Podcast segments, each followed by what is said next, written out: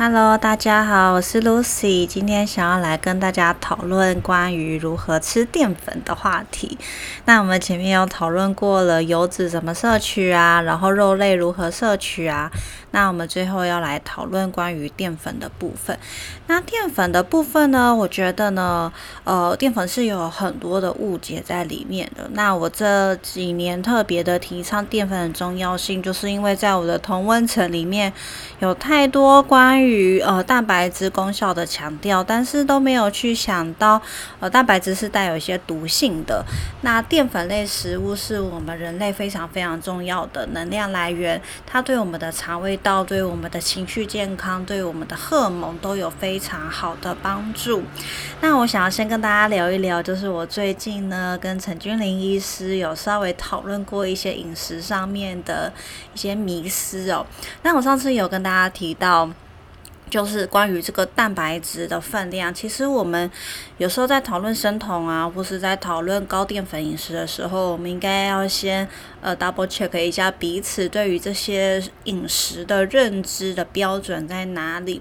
那我们上次也讨论到了关于生酮饮食这件事情哦，那因为在我的单位呢，我们很常遇到的就是，呃，做生酮、做断食，呃，或做断糖，然后一做就做超过一年的。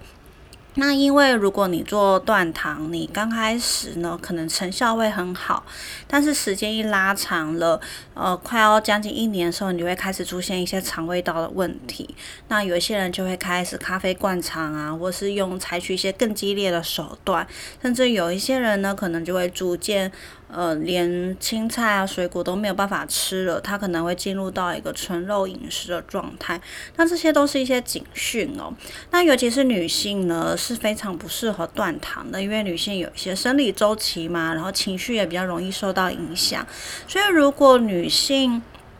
呃，断糖长时间的话呢，反而会伤到，尤其是甲状腺以及荷尔蒙哦，都是非常非常伤的。那可能在我的过去的经验当中，我看到太多负面的教材，所以我真的对生酮有一些不是很好的印象。但其实我个人。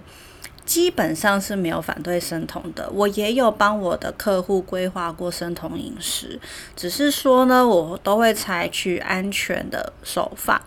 那我之前看过陈君林医师翻译的《循环生酮》这本书，我就是蛮喜欢的，因为他就是会教你说你要循序渐进的进入生酮这个阶段。那因为我最近在我的门诊又遇到。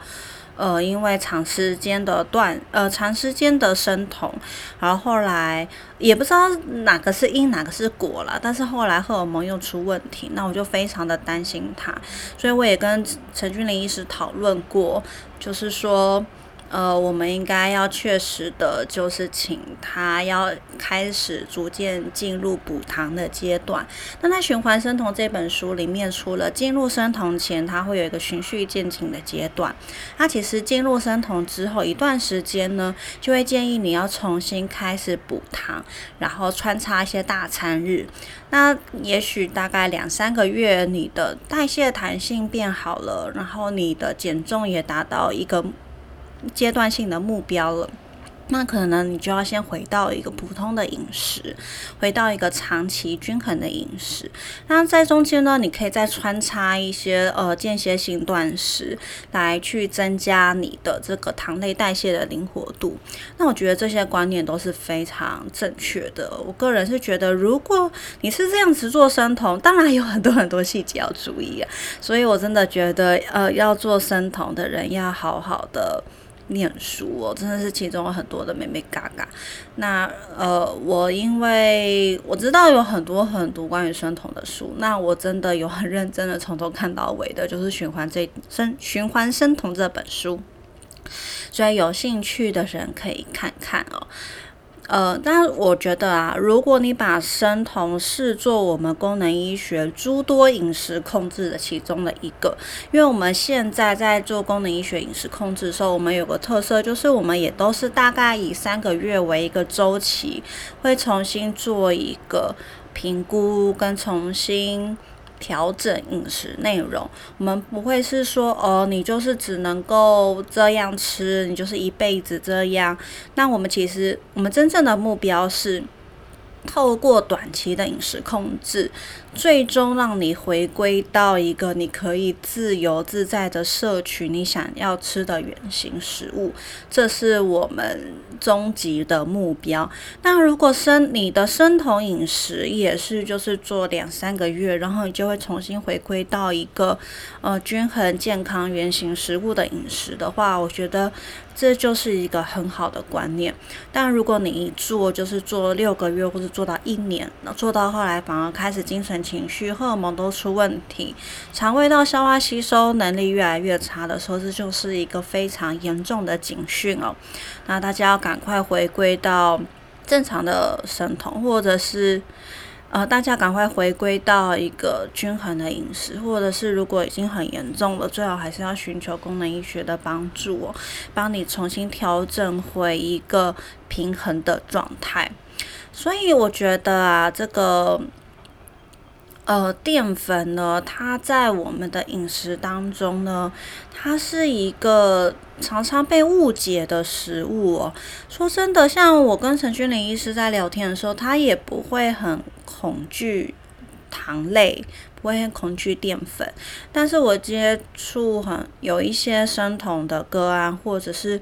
呃，我听说外面很多的个案，他们就是会很害怕吃到淀粉，因为他们很怕会有一些呃体重的反弹。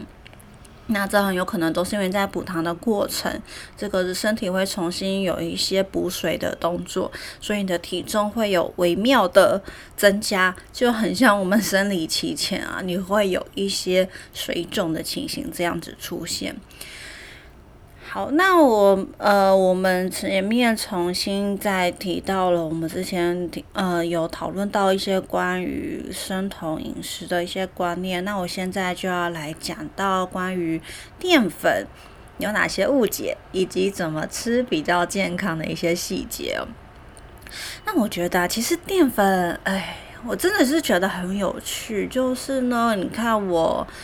自己从小就是不太喜欢吃白饭，我都是吃面为主，但我也不太喜欢吃面包啦。那我长大之后呢，学了营养学，就觉得哇，白饭好像很棒，所以我就还蛮。蛮常以白饭为主食的。那到后来呢，我到德国学的时候，他们是非常非常强调淀粉的重要性的。他们一般就是吃黑麦啊、杂粮面包啊，然后意大利面啊、马铃薯这一些饮食为主。那他们只吃一点点熏肉，可能主要蛋白质来源都是来自于奶类啦，一些 cheese cheese 啊、酸奶啊、优格啊这一类的食物。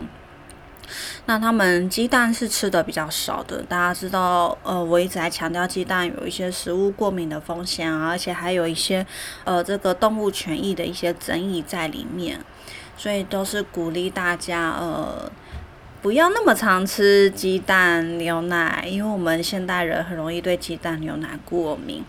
那除此之外呢？我们现在功能医学就是发现，大家很容易对淀粉类食物过敏，真的是很难接受。我们台湾第一个呃 IgG 食物过敏来源就是鸡蛋，再来是牛奶，那再来就是呃小麦。以及说有含麸质的这些谷类哦，都是我们比较容易过敏的食物。那再来就是黄豆，所以其实啊，呃，以我们功能医学来讲的食物过敏来说呢，吃素在现代是蛮危险的事情，因为如果你原本免疫系统消化能力不是很好的话。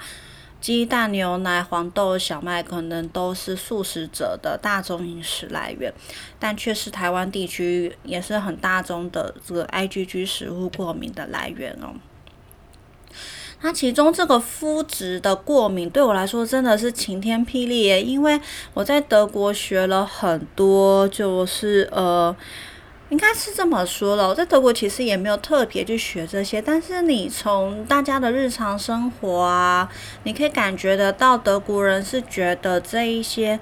谷类、杂粮谷类是非常健康的食物，那他们也会去质疑我怎么没有吃，或者是当我吃石谷米的时候，他们也会很有兴趣的去研究哦，我用了哪一些杂粮在里面。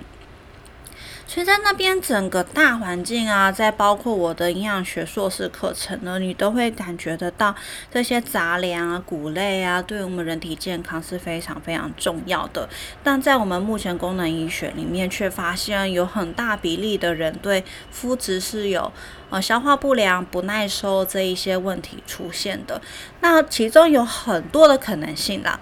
当然有可能就是说，哎，我们天生体质就是不像德国人那么的适合吃麦类，我们可能天生体质就比较适合吃白米。那我也曾经跟中医的朋友聊过，他说在中医的医书里面，原本小麦就是属于不好消化、不好代谢的食物，那包括牛奶也是，都是属于不好消化、不好代谢，它容易淤积在我们的循环当中。然后就是以，呃，就是中医的说法是这样子。那的确对应到我们功能医学这一类的食物，不知道为什么就会变成我们现代人过敏的大宗来源了，所以真的是。呃，我其中我刚开始的时候其实很难接受，哎，我非常的质疑我在功能医学看到的这些东西是真是假。其实到后来还是是因为呢，我们实际上真的是让个案去避开这些食物之后，他们的症状确实会改善。那我也是慢慢去接受这些事实的。但的确有可能啊，就是我们有后来有找到很多原因嘛，就是包括说我们台湾大部分面粉可能都是美国进口的。那美国在培育小麦的过程当中，他们是有重新去配种。然后让他们的肤质这个蛋白质的比例去增加，去增加小麦的经济价值。所以其实美国的小麦的品种是经过重新改良再改良，快速的改良。所以如果我们在免疫学上面来说呢，就是有可能我们人体的免疫系统没有办法这么快速的去辨识到新品种的小麦，去辨识到这种新的比例的肤质，所以我们的肠胃道因此。对它消化不良，或者是产生了一些免疫反应，而欧洲大部分都还是保留了古老品种的这一些谷类，包括什么黑麦、裸麦啊，像那个意大利面不是用什么什么杜兰什么小麦的，那这一些呢，他们都是保留原始的品种，所以比较不会去刺激到我们的人体的免疫系统的一些反应哦。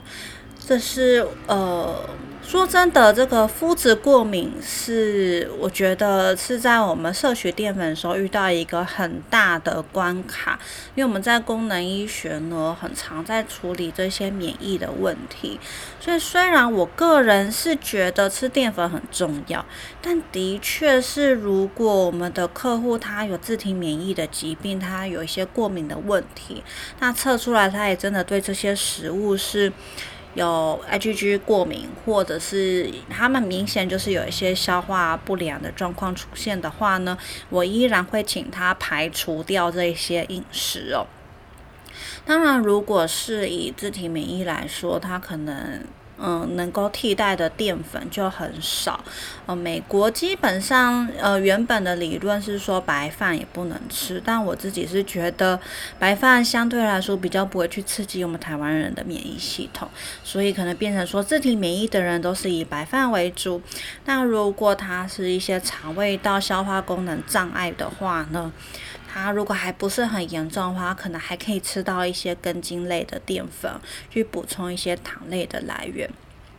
那我们回过头来呢，我们如果不去讲这一些疾病啊，就是肠胃道功能障碍啊，或是过敏。免疫问题的话，我们回归到食物的本质来说，为什么我觉得淀粉是一个非常非常好的食物？因为呢，淀粉是一个养好我们肠道菌虫的一个很重要的营养来源。因为我们各式各样的杂粮、豆类里面，它都带有不同的寡糖，带有不同的水溶性纤维，这些会成为我们肠道菌虫很好的养分来源。再来一个。非常重要的是呢，我们呃淀呃这些淀粉食物里面有一些支链淀粉，它是会去呃吸水的，所以它在肠胃道里面呢会吸收一些水分，让我们的粪便的体积变大，也让我们粪便不会那么干。大家知道很多便秘的人，他其实是这个会感觉到他的粪便是又干又硬，然后他排出来的时候很容易流血。淀粉类食物里面的支链淀粉啊，它就是可以去改善。我们的肠道啊的一些粪便的状态，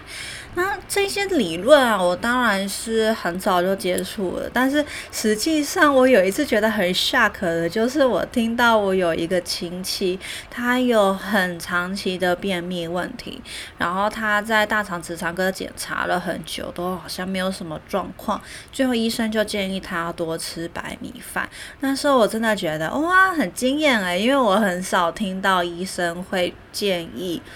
当然这是只是因为我可能就是跟一般医院医生也没有那么熟的关系啊。但我那时候年纪很小，那时候觉得很惊艳哦，原来就是也是有一些经验谈啊，就是医生会觉得说，其实如果你多吃一些白饭的话，因为白饭它黏黏的嘛，那个黏黏的性质就是支链淀粉，它可以让你的粪便吸水，然后膨胀，然后以及你排便的时候它不会那么硬。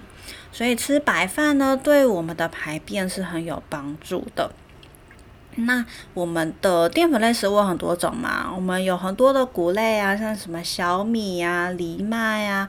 而且包括很多的淀粉豆类，像是红豆、绿豆，嗯，很多很多很多。因为我自己。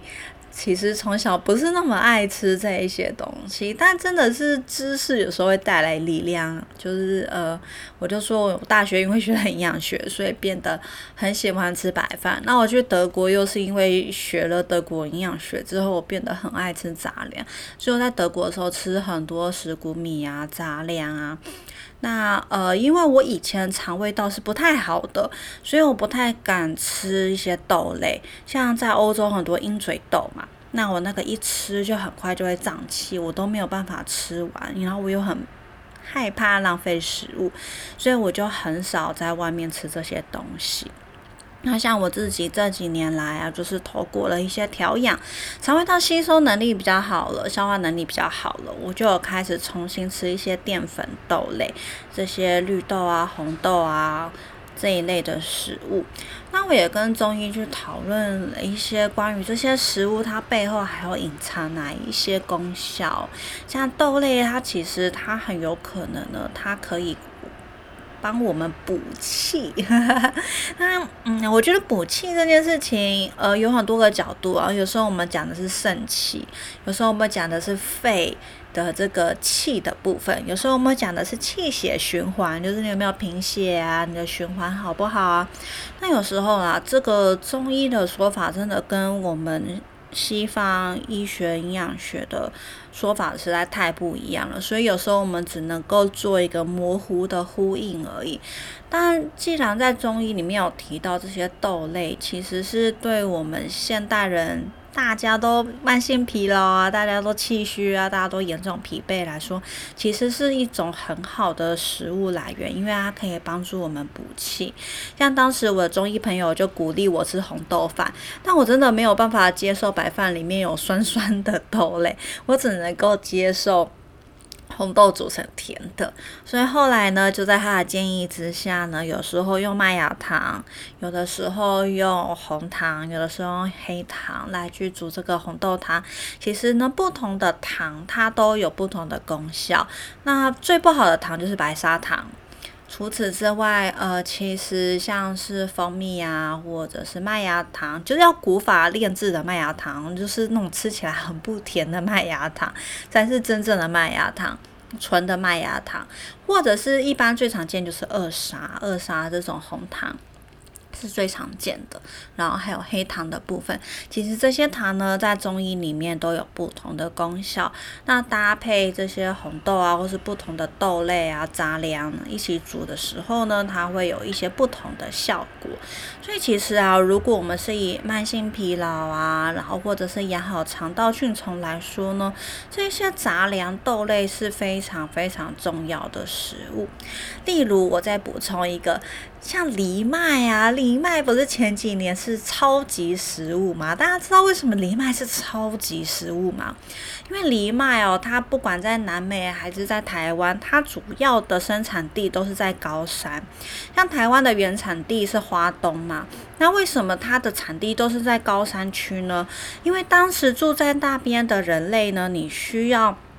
常常翻越高山，你才能够到别的村庄、别的部落去做沟通、去做贸易，所以你需要吃的食物都是一些补气。对，那这边讲气，可能就是在讲你的气力啊，在讲你的肺活量啊，也是要讲你的循环嘛，不然你要怎么翻山越岭呢？像我们不是都知道原住民的身体非常的好，他们的体能啊，然后他们在山上，我们可能跑的，我们可能走的很辛苦，他们可以跑得飞快。那其实这一些就会跟。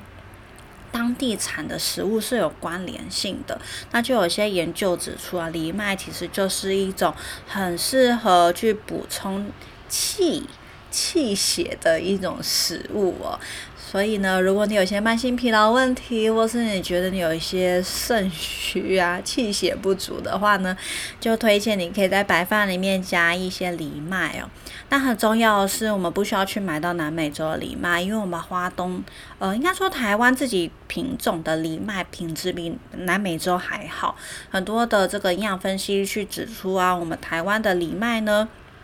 呃，它里面的铁含量啊、蛋白质含量等等等，就是很多的营养含量，其实都远比南美洲的还要高，所以很推荐大家，如果你跟我一样对，呃，对有一些杂粮消化能力不是那么好，那你起码可以在你的白饭里面加入一些藜麦。所以呢，如果你消化能力好的话，我会推荐大家尽量去回归到我们一些古早的饮食方式，例如说地瓜、芋头啊、南瓜啊，然后呃杂粮啊、豆类啊。但是前提是你没有自体免疫疾病，你没有对这些食物有过敏的情形，你也没有。呃，对些食物有消化不良或是胀气的问题再吃哦。我们还是有个体差异，或者是毕竟大家今年累月受到了一些 环境的荼毒，身体有些损伤，所以不一定可以那么轻易的回归到一个理想的饮食状态。你可能还是需要一些调养的。好，那除此之外呢，还想跟大家分享一件很重要的事情哦。我有时候。呃，就是在想说，到底为什么有这么多的医生啊，或是有很多的健康从业者，他们觉得淀粉很邪恶，因为他们我想到的淀粉都是一些呃地瓜、南瓜、杂粮啊、藜麦啊这一类的食物，我称之为淀粉。但有一些人口中的 淀粉，很可能都是蛋糕、饼干。呃，这一些食物，那我必须要很强调一件事情哦，大家如果有在做一些糕点制作，然后你去看这一些蛋糕啊、饼干啊，它们的一些组成比例的话，你再去对照我们人体饮食摄取的建议量的话，你会发现这些你以为的淀粉类食物，其实都是高油食物。蛋糕里面的油脂含量是非常非常高，它才有办法那么的蓬松。再加上里面会放一些鲜奶油，这些鲜奶油也都是油脂含量很高的。虽然我都会建议大家吃品质好的蛋糕，像是用。好的面粉做成的面包体，然后里面的糖也是好的糖，里面的呃这个奶油也是真正的动物性鲜奶油等等等。然后你这样子吃蛋糕的时候，对你身体负担比较小。但是呢，我们如果再讲。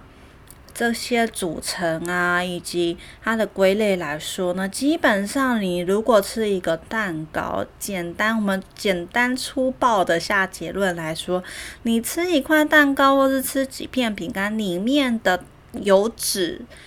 量可能就已经达到你一天所需的量了，更不要去提你到底吃到的是不是好的油脂，是不是适合你的。尤其是说这一些食物里面的油脂绝对不是以欧米伽三为主的，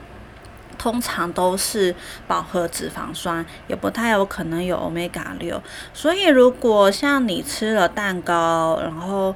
你可能以为你没有吃到鲜奶油，但是你吃到的蛋糕非常柔软，非常的滑顺，基本上里面的油脂含量其实就是很高了。除非你吃的是像德国那种硬硬的，然后一点都不蓬松、很结实的蛋糕，但其实。德国蛋糕里面油脂还是很多啦，只是它相对来说比较扎实，比较没有用一些酵母去做蓬松，或是再放入一些鲜奶油，让它的蛋糕体更加蓬松而已。那蛋那饼干也是有分很多种嘛，像可能你如果吃一些比较健康的什么呃口粮。就饼干有一些比较健康的，它的确油脂含量比较低。但如果像我以前有在打工时候学做的那个奶油酥饼啊，那真的很惊人诶，它你吃了整片饼干，你以为你在吃淀粉？没有，它其实整片饼干都是用奶油组成的。它是用奶油就粘了一些淀粉跟粘了一些糖在里面。其实它整片。它为什么这种饼干非常难做，而且非常容易碎掉？就是因为它其实淀粉量很，它其实没有什么面粉，它主要靠的是软软的奶油去支撑它整个体积，然后再用里面的糖去让它有一些酥脆的口感。所以，我们平常为什么我们营养师在讲一些？呃，这一些邪恶食物的摄取量的时候，我们都是以月为单位的。我们可能就会觉得说，啊，你这些蛋糕、饼干，就一个月吃几次就好了。但是很多民众其实都是以小时为单位，例如说我早上三小时内吃了多少，然后我下午三小时内吃了多少，然后可能晚上三小时内又吃了多少，就非常的可怕。但因为我们营养师知道这些食物的可怕性，所以我们自己就会有一些自我警惕跟自我规范。最后我要讲到一个非常非常重要的主题，呃，我不知道我在之前的节目有没有提到过，我我为什么后来有时候很少会去看一些食物研究的 paper，因为有时候真的觉得很沮丧。我觉得有些食物研究的分类是我不能够认同的，也就是说呢，在传统比较保守派营养学里面，他们觉得 sugar 这种糖等于。呃，复杂淀粉的那一种 carbohydrate，他们把两种糖画上等号，甚至是可乐里面的那一种糖浆，高果糖玉米糖浆这种基改的东西，他把糖浆的糖也视为一般 sugar，然后也视为一般的 carbohydrate 在做计算，是我完完全全不能够接受的。基本上我前面讲的好的淀粉啊，都可以在肠道养出很多的好菌。但如果你今天吃的是白砂糖、精制糖 （sugar） 啊，然后你吃到的是高果糖玉米糖浆，你吃到的是很多很多糖浆的话，这些糖浆在肠道里面不只会养出坏菌，它最麻烦是它会去养出一些真菌哦。那真菌这个主题就是大家可能会比较陌生的，当然也算是我个人。研究很多，因为我个人就深受其扰，所以有时候就是求生存、生存欲旺盛。我为了我自己身体健康，我研究了很多关于 Candida，就是这个念珠菌感染。那在我们这个功能医学研究里面，我们会把 Candida 公呃这个念珠菌，A.K.A. 真菌。A.K.A. 霉菌，就是我们在讲人体健康的时候，我们不管讲呃霉菌过度增生、真菌过度增生，或者是念珠菌过度增生，我们都是视为同一件事情。而且我们讲的是一种系统性的感染，不是说局部的阴道感染啊，或者骨盆感染，或者口。口腔感染，我们讲不是这个，我们讲是你身体整体的这个真菌含量过度的增加，而去影响到了你的免疫系统负担，然后造成了很多皮肤症状、过敏症状，甚至引发自体免疫以及严重的疲倦。所以啊，这个。Sugar 这种糖啊，甜味剂啊，对我们人体来说是呃很大很大的危险因子哦。所以如果呃你对手摇饮料，尤其是含糖的饮料，非常的喜欢的话呢，通常你也很容易感觉到疲倦。那呃，有时候我们不知道互为因果啦，就是你觉得你很疲倦的时候，你喝含糖饮料会有一种振奋的感觉，因为这些糖呢，对我们大脑来说是有一种相当于毒瘾的作用。你喝了糖之后，你的的大脑会很嗨，但是嗨完之后呢，就会有一种虚脱、失落、情绪低落的感觉，所以这个时候你就会很想要赶快再喝下一杯，去提振你的精神。那长期下来呢，你的情绪剧烈的起伏，会影响到你的大脑的健康，同时它又造成了真菌过度增生，去压制了你的免疫系统，造成身体的一些发炎反应哦，影响到了你的呃这个疲倦问题，那也都会影响到你的大脑健康。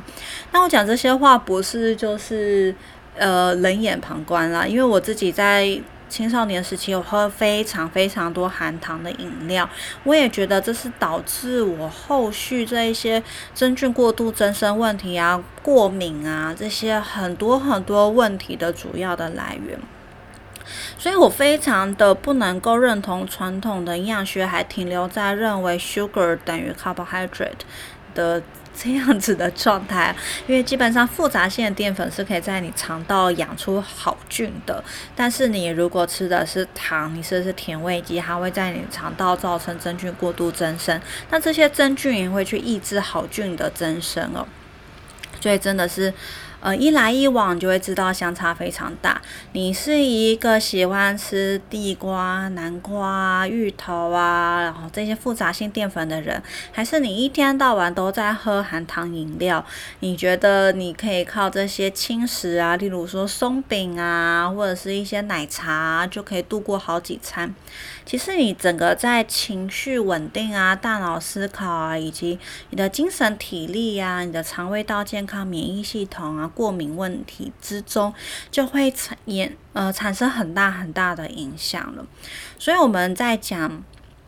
淀粉的时候，我们也是好好重新的去定义它。我们建议大家吃的是好的淀粉，而且是在你能够正常消化吸收的情况之下，按照你的肠道功能的能力来吃，然后去好好的避开这些 sugar、carbohydrate，还有这些你以为是淀粉，但其实都是油脂的蛋糕、饼干。所以呢，在我就人生当中，我看了身边很多人在减肥，最恐怖的一件事情，最恐怖的一件事情就是你中午的白饭不吃。他看到很多就是大家中午吃便当的时候不敢吃任何的淀粉，